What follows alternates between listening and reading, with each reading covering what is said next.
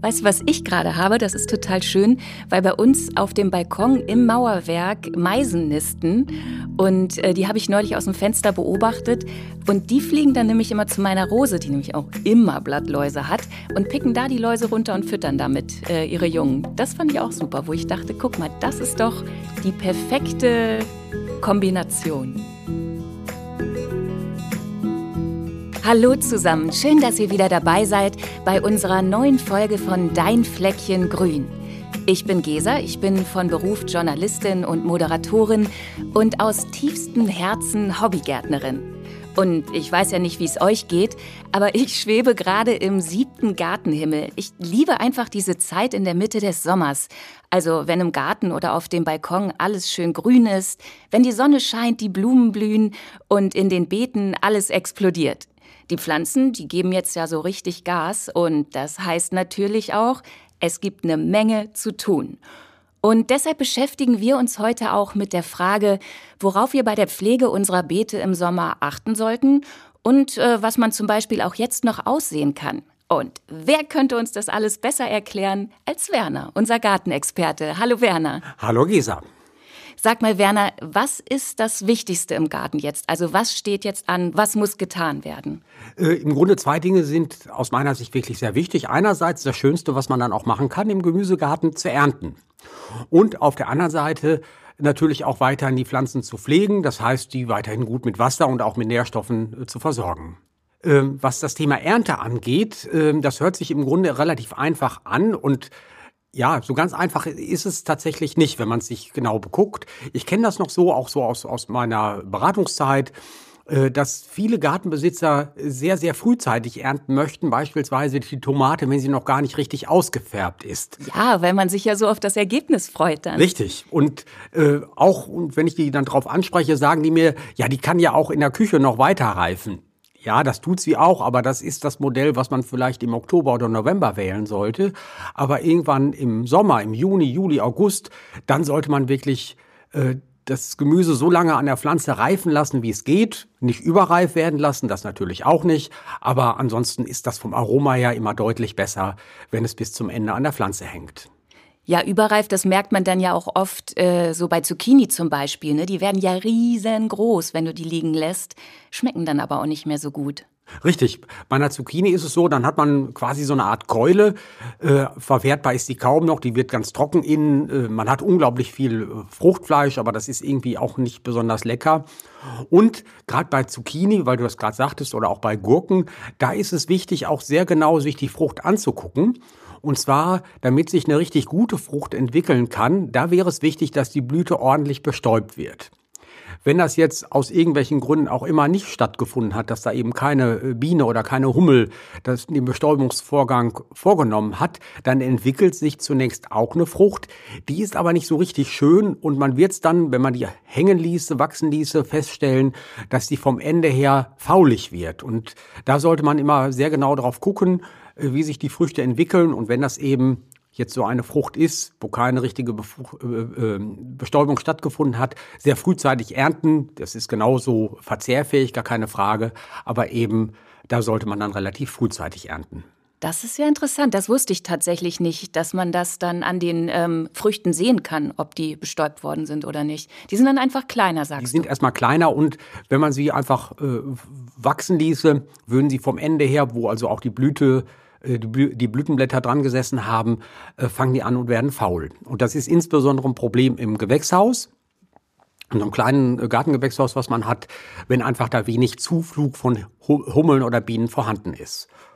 Und die Profis, wo eben die Gurken oder die Zucchini in einem richtig großen Gewächshaus angebaut werden, da ist es ja so, dass da extra Hummelschwärme ins Gewächshaus gesetzt werden, damit da ein ordentlicher Bestäubungsvorgang stattfinden kann. Die sind deutlich unkomplizierter als Bienen, äh, weil die eben auch bei kühleren Temperaturen äh, losfliegen. Und süß sind. Ich mag die ja. ja auch der äh, lateinische Name ist ja ganz witzig von den Hummeln Bombulus. ja, das passt. Du, aber sag mal, eine Frage habe ich noch. Was sich ja auch früh ernten lässt, sind so Radieschen, Möhren und so.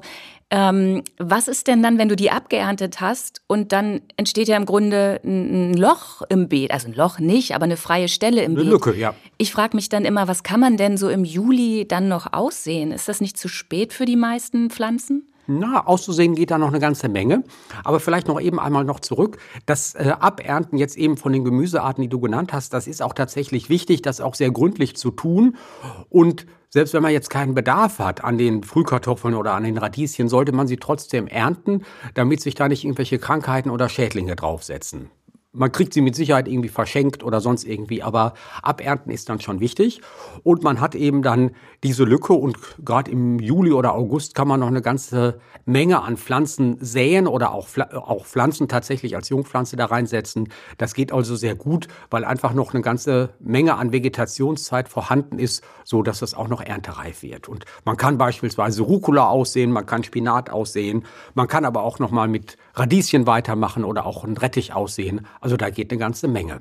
Was auch geht, und die brauchen ja auch nicht so sehr lang, das sind so verschiedene Salatarten, die man pflanzen kann. Da geht natürlich der klassische Kopfsalat, aber es gehen auch sogenannte Pflücksalate, die dann auch kontinuierlich äh, geerntet werden können. Das geht also wunderbar und das geht dann auch bis weit in den Herbst hinein. Also da hat man so gesehen noch überhaupt keinen Termindruck, irgendwie äh, sehr eilig zu sein, sondern da hat man im Grunde noch sehr viel Zeit dafür. Aber ist es denn besser, im Juli zu säen oder Jungpflanzen auszusetzen?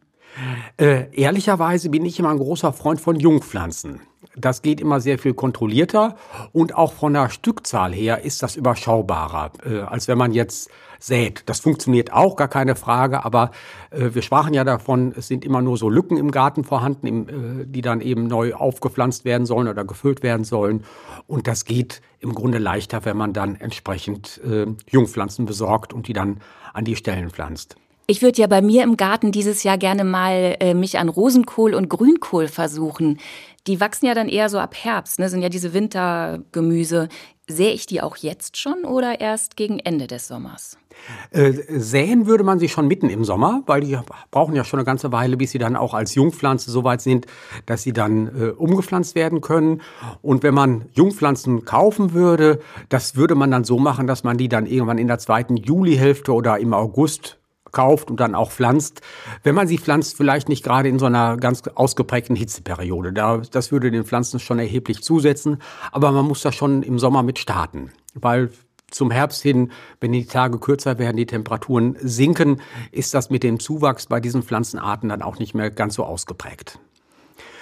Was aber auch noch geht, weil wir gerade beim Kohl sind, man kann auch im Sommer nochmal Kohlrabi pflanzen, man kann auch Blumenkohl pflanzen und erfahrungsgemäß ist es ja hierzulande so, dass es bis weit in den Herbst hinein auch mild bleibt und auch kaum nennenswerte Fröste gibt, dass man im Grunde auch so einen Blumenkohl äh, auch zu Weihnachten noch ernten kann. Also das ist äh, gar kein Problem, das würde fast immer funktionieren.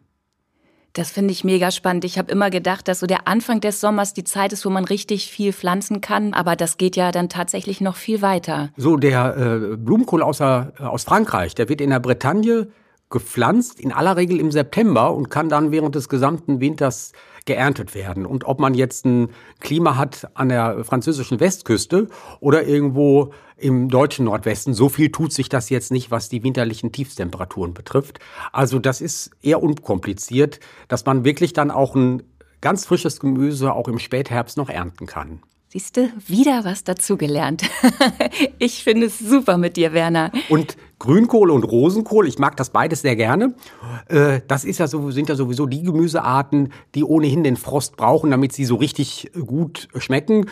Äh, mittlerweile sind die züchtungstechnisch so bearbeitet worden, dass das nicht mehr so ausgeprägt notwendig ist, aber irgendwie der Geschmack ist ein kleines bisschen besser, wenn Frost eingewirkt hat. Und vom Gefühl her muss das einfach so sein, äh, dass wenn man Grünkohl isst, dass es dann auch eher klirrend kalt sein sollte. Ganz genau, ist ja auch schön deftig dann. Übrigens ein kleiner Tipp für euch, wenn ihr euch für das Thema Kräuter, Kräuter aussehen im Sommer interessiert, dann hört doch mal in unsere Folge Kräuter im August rein. Werner, was gibt es noch zu tun im Sommer in unserem Gemüsebeet? Äh, wo wir natürlich intensiv darauf achten müssen, ähm, ist zu gucken, ob Krankheiten und Schädlinge sich eingefunden haben. Ähm, das kann sein, muss nicht sein, aber dass man da einfach ein waches Auge drauf hat, dass wenn irgendwelche Schädlinge, Blattläuse oder Tripse oder irgendwelche Raupen unterwegs sind, dass man da möglichst frühzeitig guckt und äh, wenn man das tut, also sehr frühzeitig dann auch äh, danach schaut, dann kriegt man das oft mit ganz wenig Aufwand auch wieder behoben. Beispielsweise in der Form, dass wenn da Raupen irgendwo vorhanden sind, dass man die absammelt. Das ist ein bisschen fiese Arbeit, aber äh, es geht sehr gut und äh, dann ist das Problem auch re recht schnell äh, erledigt. Oder auch bei Blattläusen. Äh, manchmal ist das so, dass die nur auf einigen wenigen Blättern sind und da kann man die Blätter entfernen und dann ist das Problem dann oft auch erledigt. Weißt du, was ich gerade habe? Das ist total schön, weil bei uns auf dem Balkon im Mauerwerk Meisen nisten und äh, die habe ich neulich aus dem Fenster beobachtet und die fliegen dann nämlich immer zu meiner Rose, die nämlich auch immer Blattläuse hat und picken da die Läuse runter und füttern damit äh, ihre Jungen. Das fand ich auch super, wo ich dachte, guck mal, das ist doch die perfekte Kombination. Das ähm, lernen so Vögel auch relativ schnell und das ist so mein Eindruck. Ich bin ja jetzt nicht der große Vogelkundler, aber dass Vögel das auch sogar ganz gerne mögen, im wahrsten Sinne des Wortes, dass sie eben nicht nur diese Körner fressen müssen, äh, die es ja während des gesamten Winters dann gibt, sondern dass die dann eben auch mal gerne frisches Futter haben möchten, wie eben äh, so Blattläuse oder auch Raupen und äh, das stellt sich dann oft eben so ein natürliches Gleichgewicht ein. Das ist, äh, das ist so. Und manchmal zahlt es sich dann einfach auch aus, so ein bisschen Geduld zu haben. Eine Sache muss ich jetzt noch nachfragen. Was sind Tripsen? Kenne ich nicht. Tripse, äh, das sind, äh, die gehören auch mit zu den Insekten. Die sind äh, von der Gestalt her so wie so ein Gewitterwürmchen. Kennst du bestimmt. Mhm. So mhm. zu Kinderzeiten. Gewitterfliegen, ja immer, haben wir immer gesagt. Immer ja. ganz witzig, wenn man die so auf der Hand hatte. Also so, so eine Gestalt haben die, sind noch ein bisschen kleiner als Gewitterwürmer und ähm, bohren sich auch in die Pflanze ein. Heißt also, sie saugen auch Pflanzensaft ab. Ähm, in erster Linie findet man diese Gewitterwürmchen Gewitterwürmchen sage ich jetzt schon, Tripse, Tripse oder Blasenfüße. In aller Regel findet man die an blaublühenden Pflanzen oder eben an solchen Pflanzen, wo irgendwie Blau mit als Farbstoff in der Blüte drinsteckt. Das ist ja lustig. An, an äh, gelbblühenden Pflanzen wird man sie kaum finden. Ist das witzig, dass die so auf Blau fliegen, dann im wahrsten Sinne des Wortes, ne? Im wahrsten Sinne des Wortes. Die Natur ist so verrückt. Auf Blau. Ähm, manchmal merkt man das auch so, wenn man irgendwie mit dem Fahrrad unterwegs ist und hat irgendwie was Blaues an, dass da ganz viele ähm, Tripse dann auch tatsächlich auf dem T-Shirt oder in dem Pullover sind. Und wie ist das so mit Pilzkrankheiten oder Mehltau? Was kann man da machen? Äh, das ist natürlich schon eine sehr unangenehme äh, Geschichte und äh, so in den vergangenen Jahren haben wir eben mit Pilzkrankheiten aufgrund der Trockenheit relativ wenig Probleme gehabt. Aber immer dann, wenn ein Jahr ist mit eher mildem Sommer. Mildem Sommer heißt also Temperaturen irgendwie um die 20 Grad und auch häufiger auftretende Niederschlägen. Dann muss man tatsächlich verstärkt mit Pilzkrankheiten rechnen. Das kann der echte Mehltau sein, das kann der falsche Mehltau sein, aber eben auch ähm, viele andere Pilzkrankheiten auch. Äh, da wäre es schon wichtig, sehr frühzeitig sich das anzugucken, gegebenenfalls auch ein Pilzbekämpfungsmittel einzusetzen. Äh, da geht manchmal gar kein Weg dran vorbei, einfach um dann auch sicher zu gehen, dass man dann äh, ernten kann und dass die Tomaten, die Paprika, die Gurken, was auch immer, dass die gesund sind. Weil da würde ich immer von abraten, irgendwelches verpilztes Gemüse zu essen. Okay, also das ist ein bisschen komplizierter. Da könntet ihr doch eigentlich gut mal eine Sprechstunde zu machen.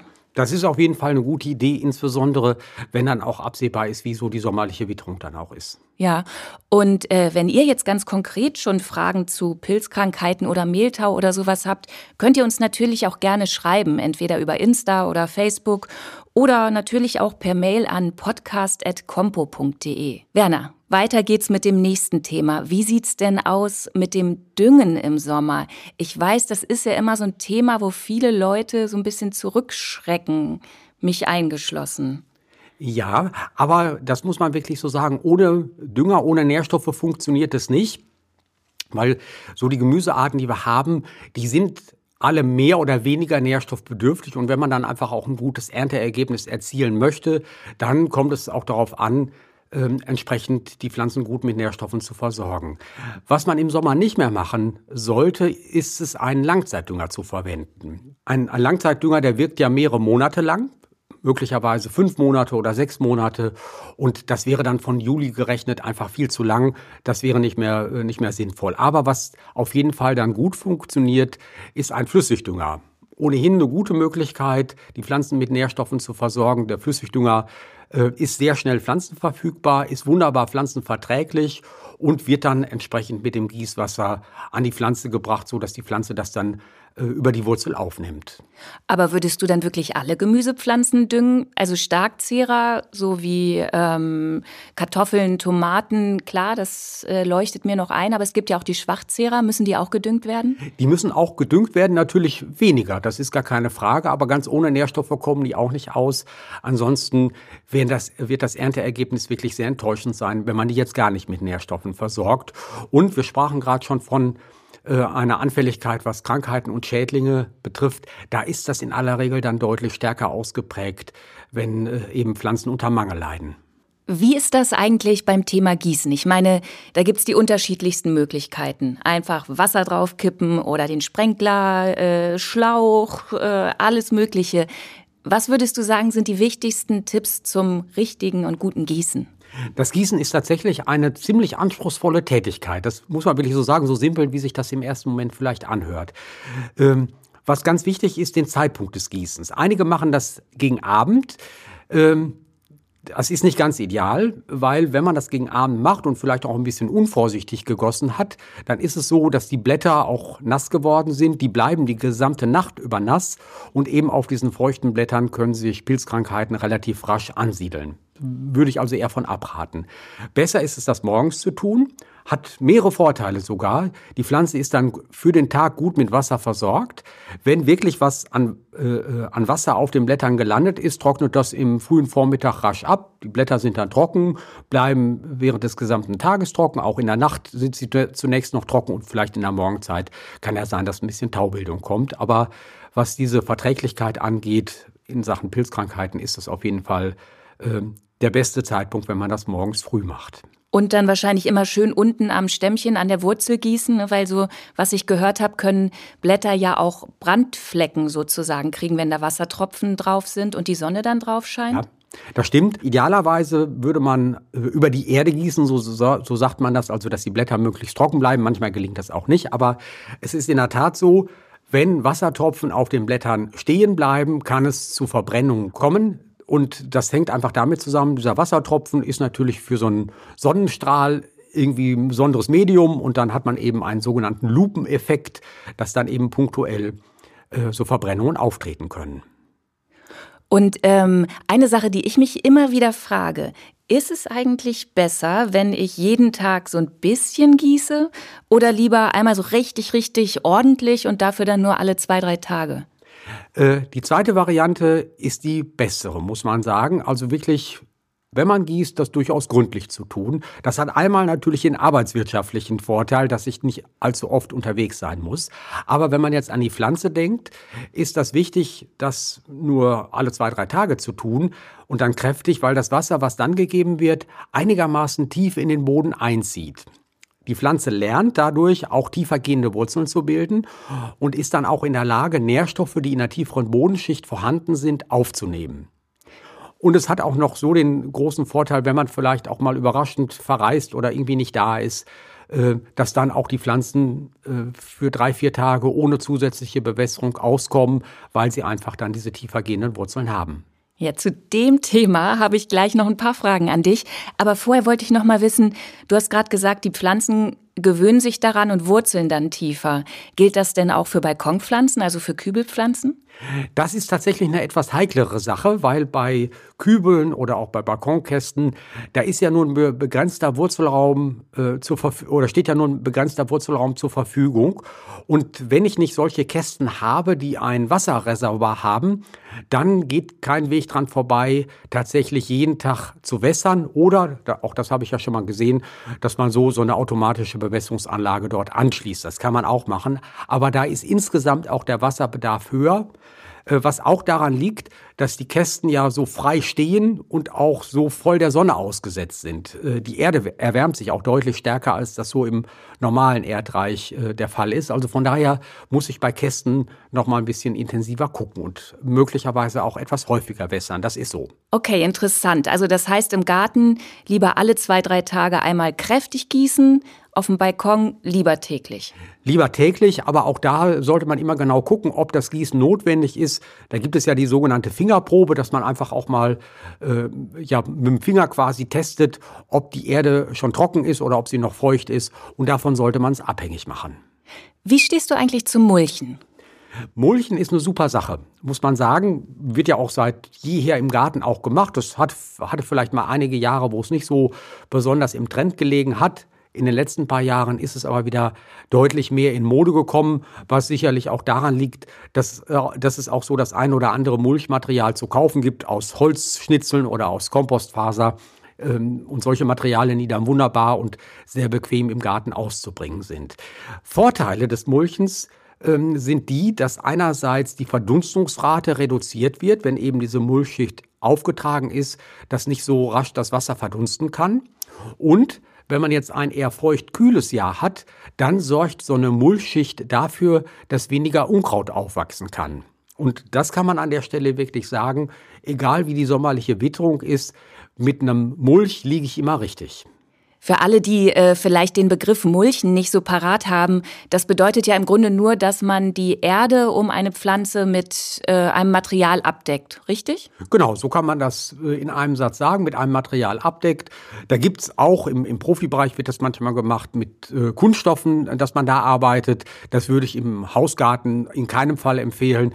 Da sollte man natürliche Materialien verwenden, möglicherweise die, die so bei der Gartenarbeit anfallen. Wenn man sagt, das habe ich nicht, dass man dann entsprechend auf diese Kompostfaser oder Holzschnitzel zurückgreift. Aber idealerweise was Organisches, was dann auch verbleiben kann und was dann später auch dem Boden gut tut, die Bodenstruktur verbessert und auch noch dafür sorgt, dass noch Nährstoffe nachgeliefert werden.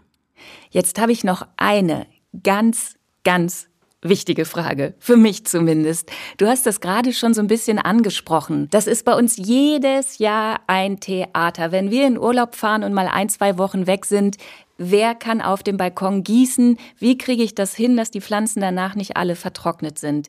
Hast du da irgendwelche Geheimtipps für mich? Äh, Geheimtipp vielleicht nicht, aber so ein paar Tipps, Hinweise, wie man da vorgehen kann.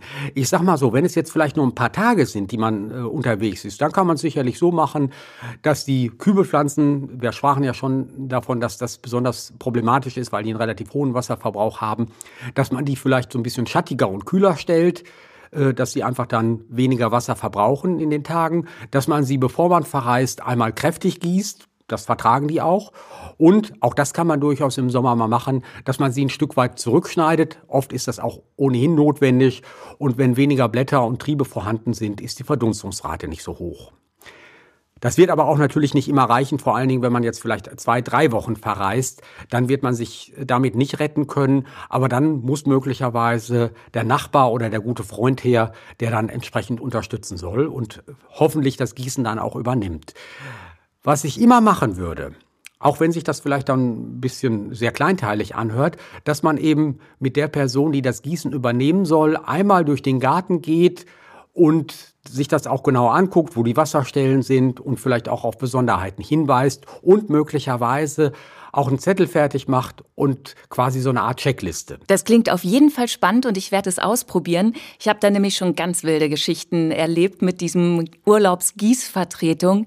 Das letzte Mal, keine Sorge, ich werde keine Namen nennen, ist es echt vorgekommen, dass die Person, die ich gebeten hatte zu gießen, das irgendwie nicht auf die Reihe gekriegt hat, vergessen hat, ich weiß es nicht. Auf jeden Fall ist sie dann ungefähr drei Tage, bevor wir wiedergekommen sind, zu uns gekommen, hat sich wahrscheinlich gedacht, ups, alles ganz schön vertrocknet, hat dann die fast vertrockneten Pflanzen komplett unter Wasser gesetzt und du kannst dir vorstellen, wie das Ergebnis war, als wir wiedergekommen sind. Nicht so sehr positiv. Nein. Ja, ähm, ja eine ähnliche Erfahrung haben wir zu Hause auch mal gemacht. Äh, schon einige Jahre her, viele Jahre her. Äh, da sind unsere Eltern ein paar Tage in Urlaub gefahren und ich bin ja in der Gärtnerei aufgewachsen und mein Bruder, der ist fünf Jahre älter, der war dann damit betraut worden, nach den Pflanzen zu gucken im Gewächshaus. Und ähm, wollte sich das möglichst leicht machen und hat einen großen Freilandsprenger im Gewächshaus aufgestellt und den hat er laufen lassen. Und damit hat er auch tatsächlich das gesamte Gewächshaus dann äh, ja, nass gemacht. Aber es waren Albenfeilchen, die da standen und die haben das auch nicht so sonderlich gut vertragen. Äh, insbesondere direkt im Radius so um den Freilandsprenger herum war dann komplett die Erde ausgewaschen und ähm, das verteilt das, so ein Freilandsprenger das Wasser natürlich nur sehr ungleichmäßig und ähm, die Eltern sind dann auch, äh, auch äh, wieder in Urlaub gefahren, aber erst ein paar Jahre später, als mein Bruder dann äh, aus dem Haus war und äh, ja, und weil ich eben dann auch Gärtner geworden bin, ich das dann übernehmen konnte. Was für eine Geschichte. Also ich werde dieses Jahr auf jeden Fall mal die beiden Tipps ausprobieren, die du gerade gegeben hast. Ich wünsche euch auf jeden Fall jetzt erstmal einen tollen Schönen Urlaub und ganz, ganz viel Spaß beim Gärtnern im Garten oder auch auf dem Balkon. Tschüss, macht's gut. Tschüss.